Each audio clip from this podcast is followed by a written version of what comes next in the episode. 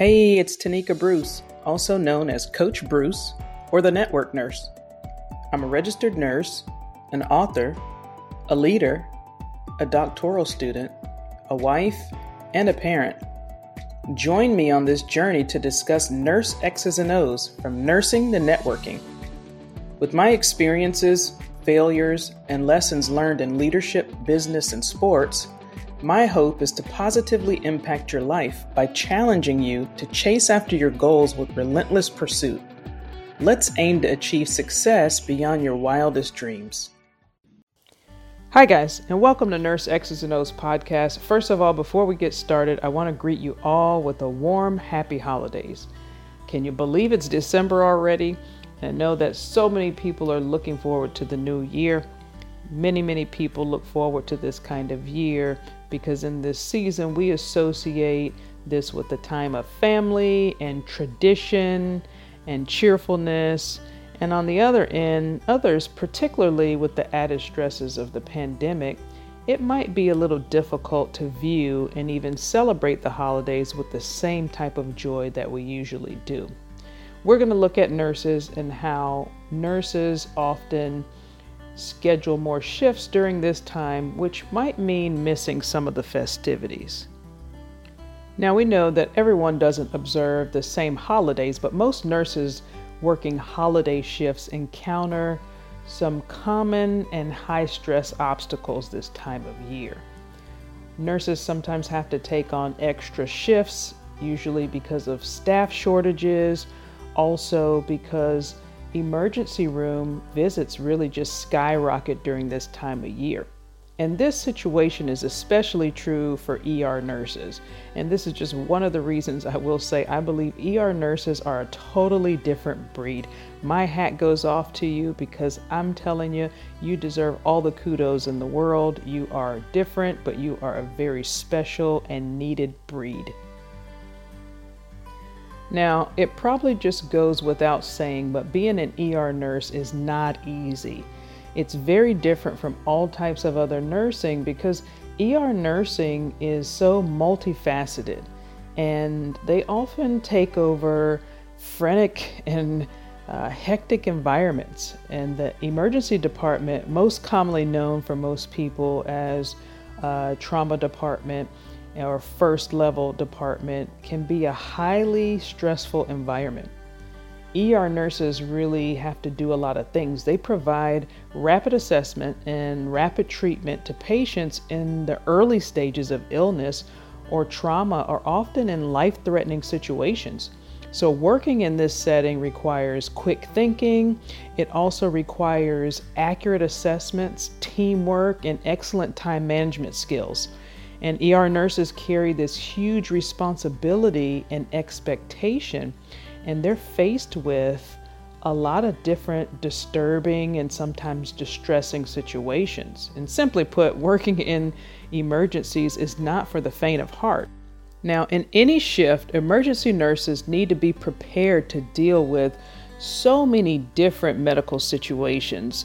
They may be caused by various factors, including illness, injury, drugs, alcohol, crime, car accidents, fighting, poisoning, heart attack, stroke, and there's so many more. So, aside from providing acute and attentive medical treatment, emergency nurses act as translators. They also act as advisors and educators and assistants and therapists. So they have to remain calm. They have to be in control Yet, authoritative positioning is very important. And at the other end, they have to be reassuring, they have to be friendly, and they have to do this all while remaining professional no matter what. And regardless of what they're doing, some of the most common traits of ER nurses are also emotionally stable and compassionate and empathetic. Now, they may not be that way at home, but at work, they have these traits and qualities in addition to having effective communication skills. That's very important. Leadership skills and attention to detail. These are things that an ER nurse encompasses, and sometimes that's not required in different areas of nursing. And there are also moments when ER nurses themselves face danger because they have to deal with patients affected by things such as shock or drugs, alcohol, or those that may have serious mental health conditions. So they can all be very unpredictable. So if you look at it, it can be aggressive, it can be abusive, or even violent situations that they have to encounter.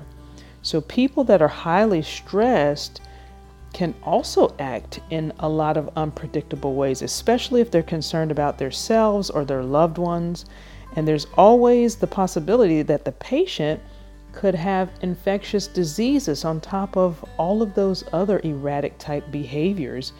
And the ER team may not necessarily be aware of this right away when they do an initial assessment or initial form of treatment. So, emergency nurses are expected to assess patients and they have to triage them very quickly. And when they do that, they have to be as accurate as possible.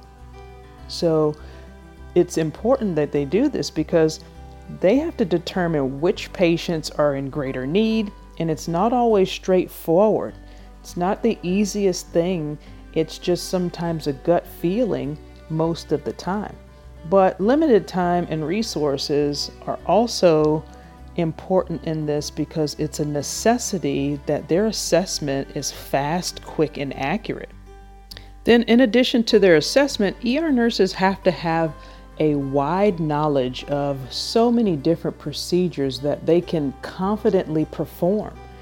Think about all the things that they may do in a shift, and we can't cover them all here, but they have to know basic first aid, and they also have to know advanced life support or ACLS, and inserting IVs, and starting therapy, administering medications, knowing the differences in the medications, administering blood transfusions, and assisting with intubation and artificial ventilation, suturing and setting broken bones, and delivering babies, just to name a few. We could go on and on.